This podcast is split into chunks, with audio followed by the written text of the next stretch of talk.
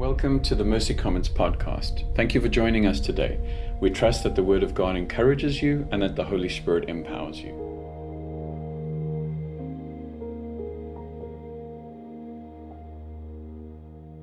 My name is uh, my name is Sean, and uh, I am one of the pastors here at, uh, at Mercy Commons. And uh, it's a it's a privilege this morning for me to close out our Luke series. We've uh, we've been since last August we have uh, we've seen Jesus consistently inviting anyone and everyone who would come to the table that he was preparing. We've been watching uh, Jesus' life and ministry through Luke's eyes. And Luke's gospel, uh, Luke's gospel is essentially um, part A, Acts. Uh, the, the, book of Acts is part B. Luke wrote both of them. And, uh, and so we closed our journey this morning. Nick preached out of Acts uh, last, uh, last week. And this week, I'm going to wrap us up by looking at the birth of the church in Acts chapter 2. Uh, just a quick note um, next week is Mother's Day. Come on, I mean, we, we all got here by moms, so let you, yay, moms. So, um, uh, Val and I, and, uh, Nick and Karin, we're, uh, we're all going to be in the UK together. We're going to the Advanced Global uh, Conference. Um, but you are in good hands. Not only will Neil and Jack be here, but uh, our very own Katie Sappington is preaching on Mother's Day. I'm, uh, I'm grateful it's being recorded, Katie, so I, I, so I don't get to miss out. uh, um, last week, Nick did a great job of drawing our attention to a really often overlooked but critical aspect of what Jesus accomplished um, in, in his overarching story, and that was the ascension uh, when he was bodily, this bodily and resurrected Jesus um, took his place and was crowned Lord of all.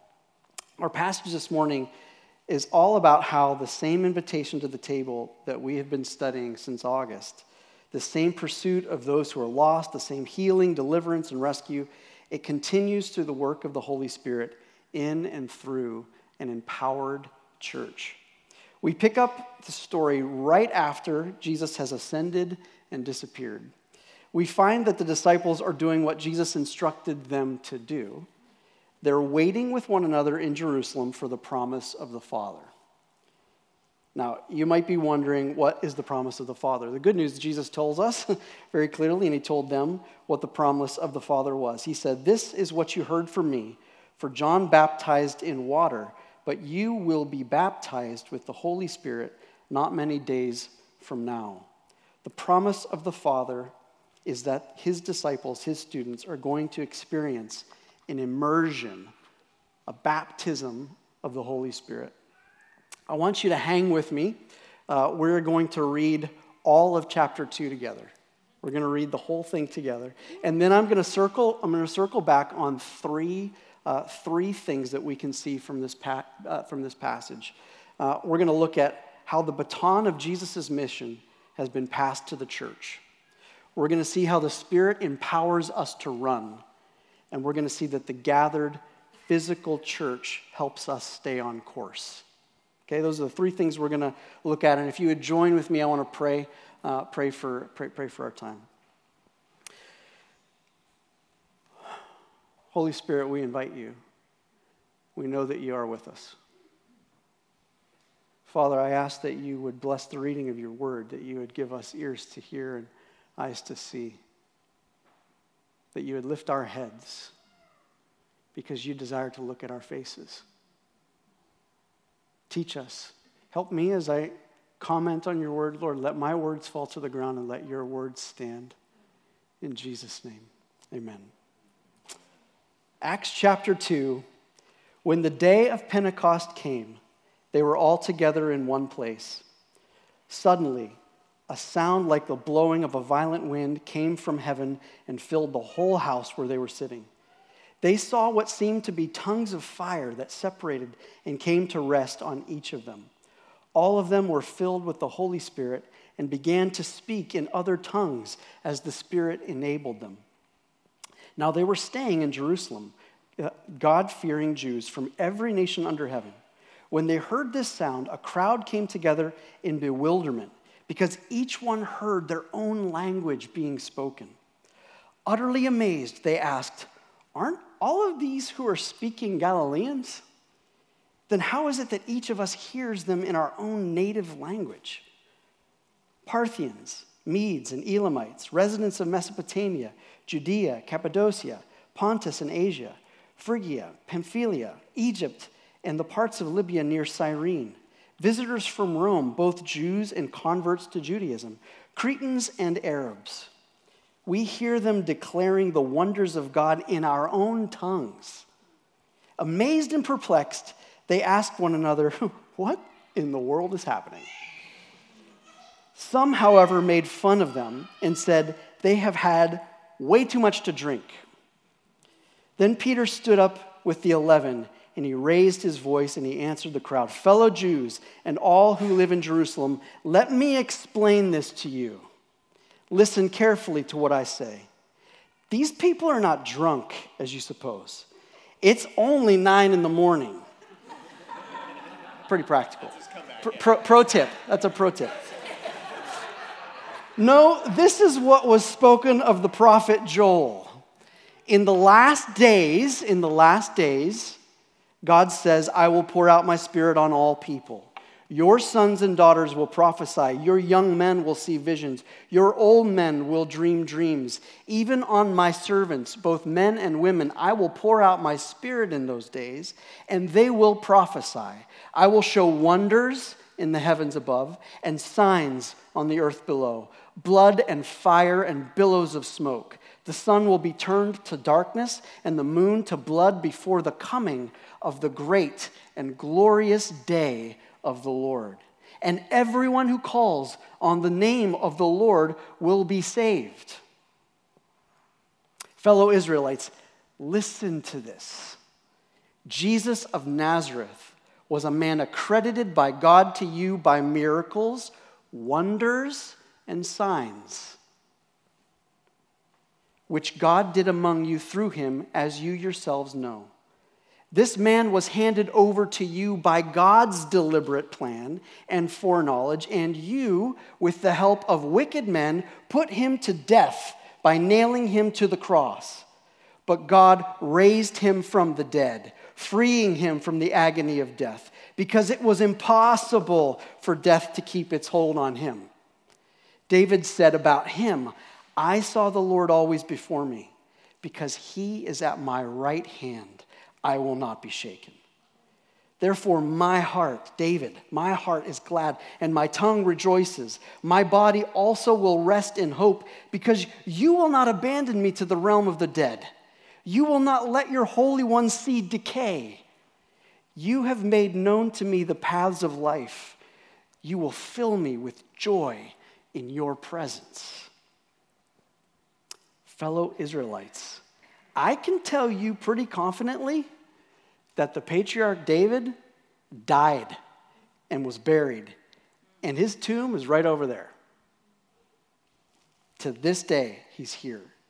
But he was a prophet. He was a prophet, and he knew that God had promised on an oath that he would place one of his descendants on his throne.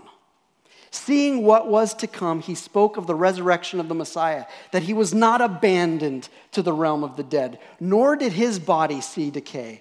God has raised this Jesus to life, and we are all witnesses of it. Exalted to the right hand of God, he has received from the Father the promised Holy Spirit and has poured out what you now see and hear. For David did not ascend to heaven, and yet he said, The Lord said to my Lord, Sit at my right hand until I make your enemies a footstool for your feet. Therefore, let all Israel be assured of this God has made this Jesus, whom you crucified, both Lord and Messiah. When the people heard this, they were cut to the heart, and they said to Peter and the other apostles, Brothers, what, what are we going to do? What should we do? Peter replied, Repent, turn around, return, change, and be baptized, every one of you, in the name of Jesus Christ, for the forgiveness of your sins, and you will receive the gift of the Holy Spirit. The promise is for you and for your children and for all who are far off, for all whom the Lord our God will call. With many other words, he warned them and he pleaded with them Save yourselves from this corrupt generation. Those who accepted his message were baptized, and about 3,000 were added to the number that day. They devoted themselves to the apostles' teaching and to fellowship, to the breaking of bread and to prayer. Everyone was filled with awe at the many wonders and signs performed by the apostles. All the believers were together and had everything in common. They sold property and possessions to give to anyone who had need. Every day they continued to meet together in the temple courts. They broke bread in their homes and they ate together with glad and sincere hearts, praising God and enjoying the favor of all the people. And the Lord added to their number daily those who were being saved. This is the word of the Lord. There is a lot happening in this chapter. The first thing I just want to uh, point out is that what we are witnessing here is the birth of the church. It's the birth of the church. This is the moment that the baton is passed to the church. It's a baton pass because it's not a different race. It's not a different race. It's a new leg of the same race. It's the same mission. It's the same thing God has been up to since the very beginning. But now we move into the final chapter of the story, the final leg of the race. It's the beginning of the end. This is the beginning of the end. What do you mean by that, Sean? you may be like, good question. We're going to bounce around a little bit to answer that question. But I want to draw your attention to the middle of Peter's very first sermon on how the baton is passed to the church. It's not a new race. Peter's trying to literally explain the reality of what's going on. I mean, people are speaking in a different tongue, and there's commotion, and there's all sorts of things actually happening. I'm sure they're experiencing great joy, right? Because people thought they were drunk. It's not just because they were saying dumb things. I'm sure they were really happy and filled with, filled with joy. There's something stirring. So Peter stands up and quotes the prophet Joel. Okay, this is a prophecy in the Jewish understanding of the end. It's a prophecy of the end. It speaks of a time when God would bring about the end of this present age by bringing judgment upon wickedness and at the same time pouring out his very own spirit on human beings right before and in conjunction with the final day, the close. Something Joel calls the great and glorious day of the Lord. He says, verse 17, in the last days, in the last days. Get that? In the last days. God says, I will pour out my spirit on all people. He continues, I will show wonders in the heavens above and signs on the earth below continues in verse 20 the sun will be turned to darkness, the moon to blood before the coming of the great and glorious day of the Lord, and everyone who calls on the name of the Lord will be saved. Peter goes on in this whole sermon. It's his first sermon, by the way. He goes on in this, in his sermon, to connect this prophecy, this prophecy of the end, to not only what the people were seeing with the Spirit being poured out and the tongues and all of the stuff, but he connects it directly to the life, work, death, resurrection, and the ascension of Jesus Christ. He says, Fellow Israelites, listen to this. Jesus of Nazareth was a man accredited by God to you by miracles, wonders, and signs. The miracles and the signs that Joel, Joel spoke about. Pause. Pause. We also know, though Peter doesn't mention it here, that all of Jerusalem experienced utter darkness on the day that Jesus was crucified. The very thing that Joel connects to the judgment of the world, Jesus himself understood that what he was doing was ushering in the end, a new age. Jesus, speaking about his impending arrest and crucifixion in, in, in John chapter 12, says this says this Now is the judgment of this world. Now is the judgment of this world. Jesus understood his crucifixion, his crucifixion as a judgment at the end of an age. Do you get that? You might be wondering, well, okay, I see a whole heck of a lot of pain. I see a lot of sickness. I see a lot of sin. I see a lot of suffering. I don't see a happy ending. Uh, and you'd be in good company as to being a little confused. If Jesus was bringing about some sort of end, then why are we still where we're at and seeing all the things that we still see? Um, you see, pretty much everybody else missed what Jesus was up to, too. The Jewish people expected the Messiah, they expected God to come, they expected this passage in Joel. God's going to come, He's going to wrap it up. He's going he's to do his thing. He's going to bring judgment. We're going to get favor. Everything's going to be closed. It's all going to be good. When it happens, it happens. Whammo. But that's not what happened. That's not what happened. God had a bigger plan. How could it be that the end started but it didn't finish? Listen, even the demons were confused about what was happening. One of them says to him in Matthew 8 29, What do you want with us, Son of God? They shouted. Have you come here to torture us before the appointed time? Why are you here? This isn't how this goes. What are you doing? This, isn't the, this is not the end.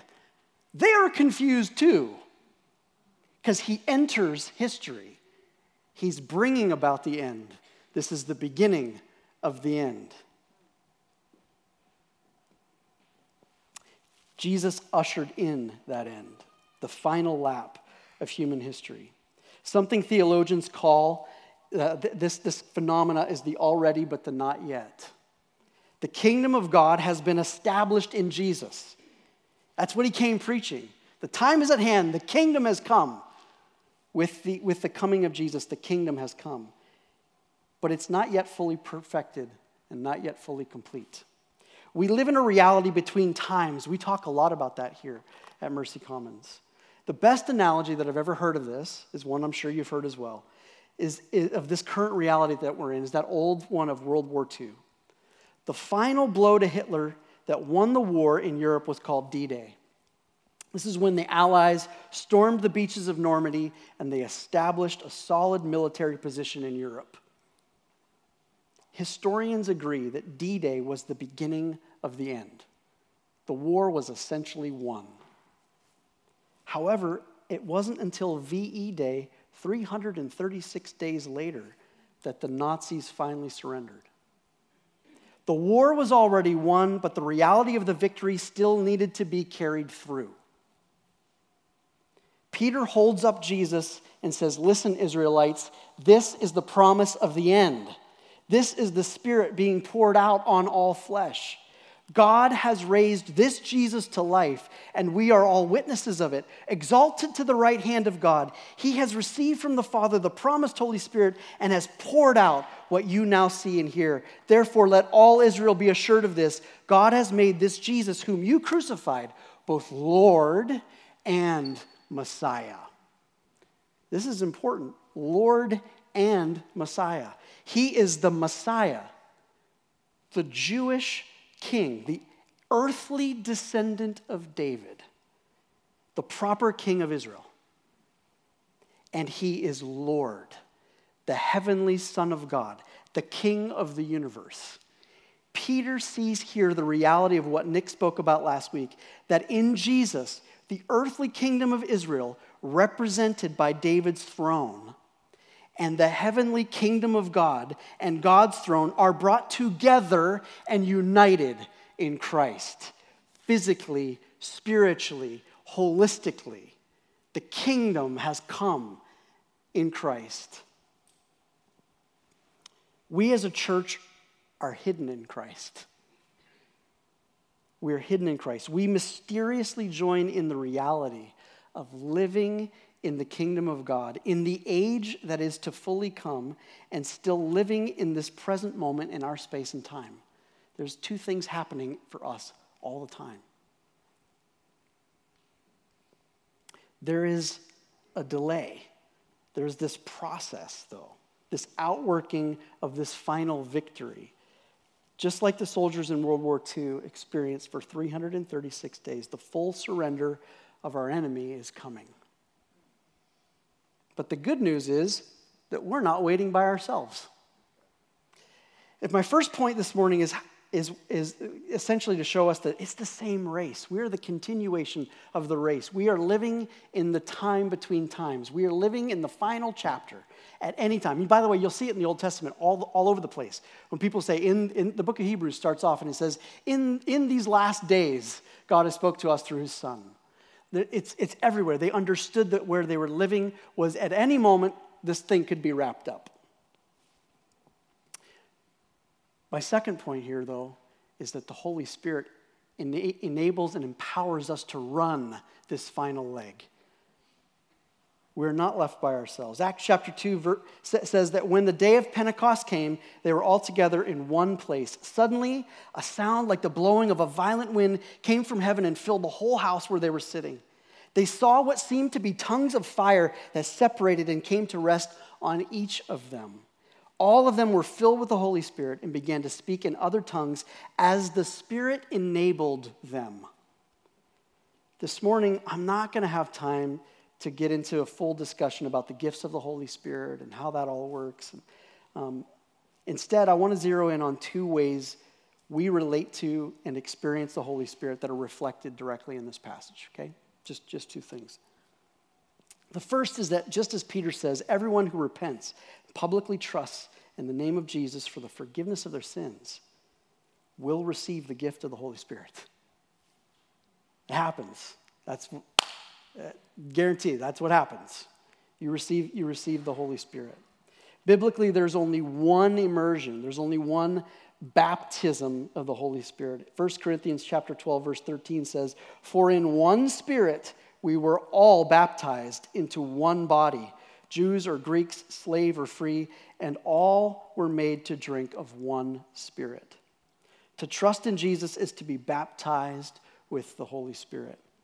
There is a beautiful picture of this in our text this morning. The beginning of Acts chapter 2 tells us that something really, really important, a little detail right at the very beginning. It was the day of Pentecost.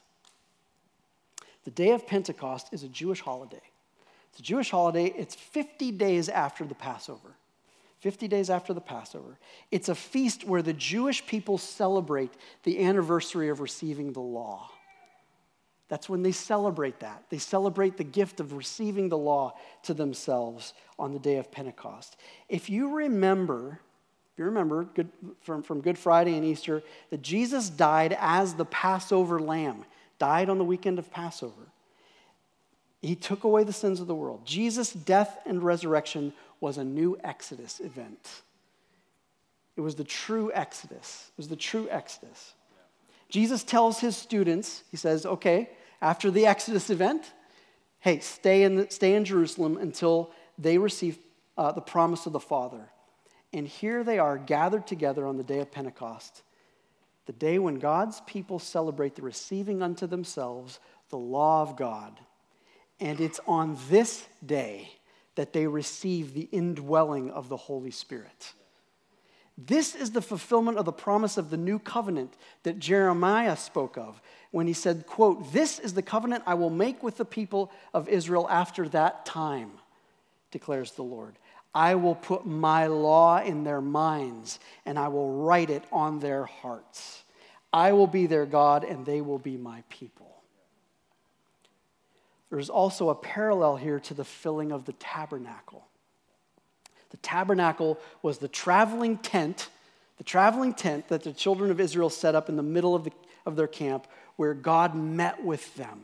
Inside the tabernacle was the law of God in the Ark of the Covenant. Numbers chapter 9, verse 15 says this On the day that the tabernacle was set up, a cloud covered it. But from evening until morning, the cloud over the tabernacle looked like a pillar or a form of fire. Luke tells us on the day of Pentecost, when the people were filled with the Holy Spirit, they saw what seemed to be tongues of fire that separated and came to rest on each of them. Each member of the church is mysteriously the tabernacle. The temple of the Holy Spirit is what we're told. The law of God written on our hearts. What the law was unable to do outside, God has done for us by the gift of not only the death and resurrection of his son, but the outpouring of the Holy Spirit into us. I think I may have uh, told this story before, but uh, forgive me. I'm getting old, so I repeat myself. Uh, I, you know, several, several years back, um, I was maybe 24 years old, um, and uh, I got a chance to go to Israel over the summer, and uh, lived in a little village just outside of Israel, or just outside of Jerusalem, um, where the Ark of the Covenant was kept for 20 years. In the Old Testament, you, you hear the guy's name was Abinadab. So I live in this little village. It's a Muslim village. I was there as a missionary. Um, and uh, I remember sitting on the wall in this little village where the Ark of the Covenant had been kept for 20 years. And I remember just praying one, one evening. I was just talking to God, sitting on this wall, overlooking kind of the, the village. And I said something along the lines of, God, I just, I just pray you'd bring your presence to this village like it, like it was in the days when, the, when, when your ark, the Ark of the Covenant, was right here in this village in the house of Abinadab. And God spoke to me very, very quickly. It was almost like before I finished my sentence, God said something that cut across my thoughts. And by the way, if the idea of hearing from God sounds weird to you, that, that's a tip that someone gave me a long time ago. It's like, you know how your own thoughts run on, right? Sometimes when God speaks, it kind of cuts across the grain of that. You're like, oh. and before I got my before I got my, my my final word out of like, God, I wish you'd you know, bring your spirit and your presence here like you did in the days of Abinadab. And he said, I did, I sent you. I'm not special. The God I serve is, and he indwells me, and he indwells you. You are the Ark of the Covenant. You are the tabernacle. You are the temple of the Holy Spirit. God does not desire to dwell in a house, He desires to be with you. He wants us to lift our heads. There's a reason that the scripture says He's the lifter of our heads. Church, you have nothing to be ashamed of. You are in Christ. Look Him in the face. Embrace who you are a new creation, chosen before the foundations of the earth in Christ. Ha, that's good news. You have a God who loves you. The second way that the scripture here refers, uh, refers to our experience of the Holy Spirit is to be filled with the Holy Spirit. Paul tells us in Ephesians to be filled with the Holy Spirit. It's something we can allow God to do in us. It's actually a command that he gives us, but we're not the ones who do it in the verse. I don't have time to get into that, but we let God do it to fill us. The filling of the Spirit tends to enable boldness and clarity of what's true, empowerment for special tasks. This is clearly on display here in Peter himself. This is the bumbling, foot and mouth, Jesus denying, simple fisherman standing up and boldly, articulately declaring to all of Jerusalem who Jesus is. This is the same dude who just denied even knowing him around a campfire because a girl said, Aren't you one of the Galileans? This is that same guy. Same dude. And 3,000 people come into the church. Woo! What a ride. Jesus will take you on a ride. Following Jesus is the best thing you can do. The same shift that happened in Peter, that same empowerment is available to each of us. The disciples that morning were used by God through speaking in another language. Luke tells us that they did that as the Spirit enabled them. This empowerment, these gifts that God gives, are not something we produce on our own. We don't whip this up. But we are to eagerly desire them, and we are to expect them. Remember, church, we're in Christ. We are in the end, united with him in the reality of the coming kingdom, the coming age, the age to come. So, according to Peter and Joel, the gifts of the Spirit are poured out from the right hand of the throne, and they break into our space and into our time. Just this week in our life group, Cornell Coca gave me permission to share this. Uh, he was sharing, uh, sharing how hard it's been uh, at work. I mean, coming through a pandemic, being in a hospital, uh, and not just that, but just a lot of things. New position, a lot of stress, carrying a lot of different weight, feeling worn thin and worn out. Um, he had the courage to share that with us, and we got the opportunity to pray for him. Uh, and as we were praying, Melissa Liu, hi Melissa, um, saw a picture of Jesus standing on the boat, calming the terrible storm, calming a terrible storm, and then prayed that over him. After we finished praying, Cornell said that as soon as she mentioned her picture, he remembered a poster in his office that had a raging sea violently crashing against lava rocks. And God spoke to him as Melissa prayed. And by the way, he hates that, he, hates that poster because that's how he feels. It's like this violent crashing waves and, and there's fire and rocks. It's like, ah! Right? Am I, am I right? Did I get that right, Cornell? Yeah. And he said that God spoke to him as Melissa prayed. And he said that he is there in the midst of his work. And he is able to calm that sea. He is Lord of all. Melissa didn't pull a rabbit out of her hat. She didn't do a nice trick. She doesn't have special powers. She's connected to the age to come through the Holy Spirit. God shared with her what he knows about what was going on, and her impression and picture perfectly aligned with something that was in Cornell's world and didn't have any clue. This is the reality of the empowered church. Healing, deliverance, prophecy, the gifts of the Spirit flow from the inbreaking of the age to come, the life of heaven invading our present time. This means, brothers and sisters, that when we enter the room, things can change. You are the adult in the room. Because of who we carry with us.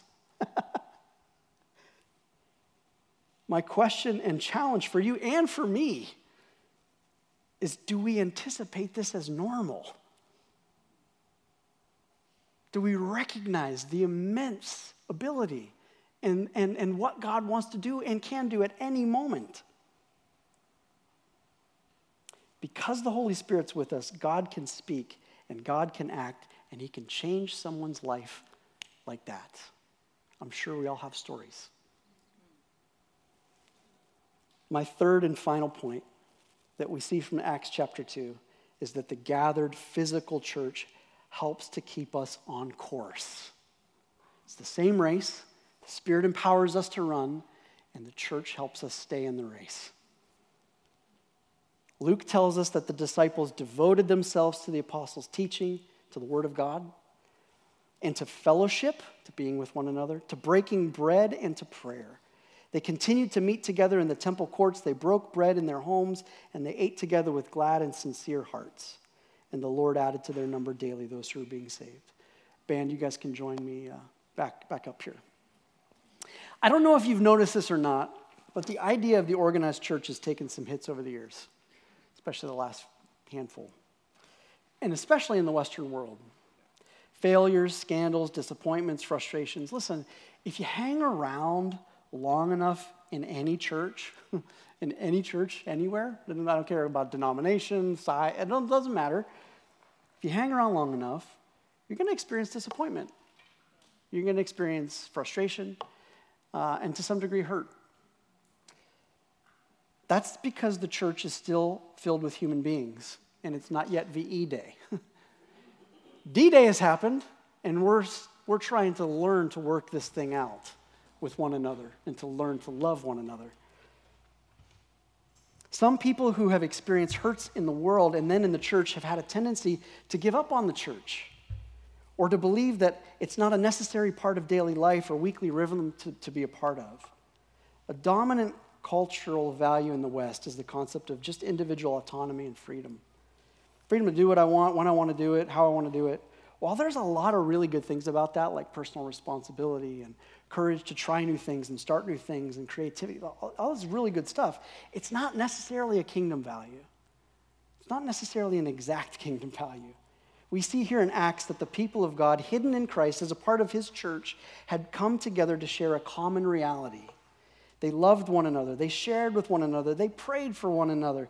They ate with one another. They were devoted to the Word of God and to being with one another with sincere and glad hearts. The church, and this is not a plug for Mercy Commons, this is a plug for any place that preaches Jesus and loving one another may have its problems, but it's still the best place to be healed.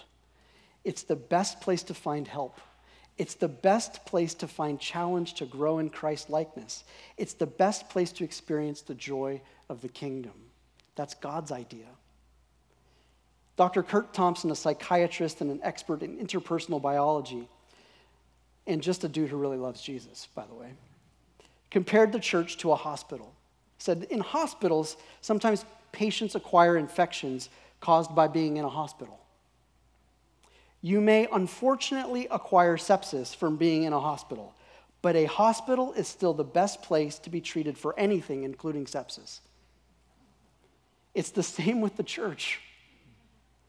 The church is God's vehicle to heal us, to help us, to remind us of who we are, and to support us in the race. You see, Cornell would have missed out on the blessing of Melissa's prayer if he hadn't been there the other night and come together with God's people. In the same way, he would have missed out if Melissa and Jimmy hadn't gathered for prayer to be with one another. On top of that, I wouldn't be able to share this example with all of you if that hadn't happened. Please do not hear what I'm not saying. You don't, you don't hear what I am saying? I don't know. One of those. don't get it twisted. that better? I'm not talking about uh, attendance or checking a religious box or that you got to be at everything. What I'm talking about is valuing the gathered body and the anticipation that God may want to do something through you. And if you're not there, you're not there. You understand? That could be a coffee with a friend, that could be in your life group, that could be here on Sunday after, anywhere the Holy Spirit is with you. I need to wrap this up.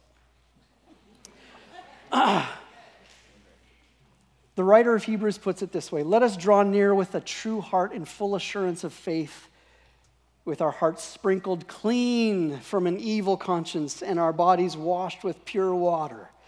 Let us hold fast to the confession of our hope without wavering, for he who promised is faithful. And let us consider how to stir up one another to love and good works not neglecting to meet together as is the habit of some, but encouraging one another, and all the more as you see the day drawing near. Brothers and sisters, D Day has come. Jesus has conquered. The ultimate end is not in question. We are living in the continuation of Jesus' mission. We're empowered by the Holy Spirit, and while we wait for VE Day, God has given us one another to watch each other's backs to heal one another's wounds, and to celebrate every inch of territory liberated from enemy control. We eagerly await the return of our King. But until then, let us continue to gather together around an empowered table. Amen.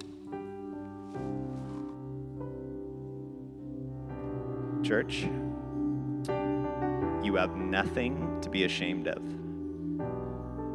Look at your Savior in his eyes as a new creation seated in the heavenly places. He does not want to live in sticks and stones, but he desires to dwell in you. These are just some words that Sean said this morning that I just feel God highlighting. Guys, there is a massive difference between trying to obey God on earth while you wait to get to heaven and living as God's redeemed sons and daughters, bringing the culture of heaven to earth. That's what we're called to do. That's why God says, never forget that you once were sojourners. When we enter his family, we're just a different type of sojourner. We sojourn on earth while being citizens of heaven, bringing the will of God to earth. Sean said that uh, at the birth of the church, we saw we saw them creating a common reality of the love of God.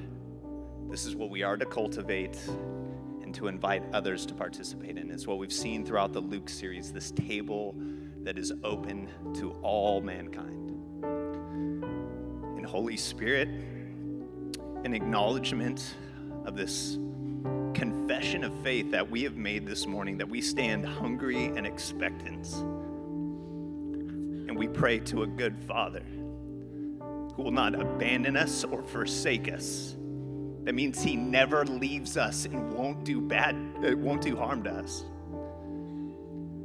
So, an acknowledgement of that in, the, in this collective body of faith, gathered in expectation and a hunger, Lord, we pray that you would deposit your spirit in a way that brings revelation, healing, and gifting now. Spirit, I pray that you would help people to understand lies that they have been deceived by now in the name of Jesus. Lord, I pray that as you send your spirit in our midst, that you would unlock things that have been hidden gifts of healing, prophecy, faith, service, encouragement, whatever it is, Lord, would you do that? Would you beautify your body? And Lord, our ask is that our lives together would resemble the words in these pages. That we would be willing to be radically sacrificial and generous, having everything in common, and that we would be in awe of the work that you are doing. And so, Spirit of God, in this dry land, send streams of living water of truth of Jesus. Would you saturate us, equip us, and empower us? I pray these precious words in the name of Jesus Christ. Amen. Thank you for listening to the Mercy Commons podcast. If you enjoyed today's content, please rate us and hit subscribe. And if you'd like to learn more about us, visit our website at mercycommons.church.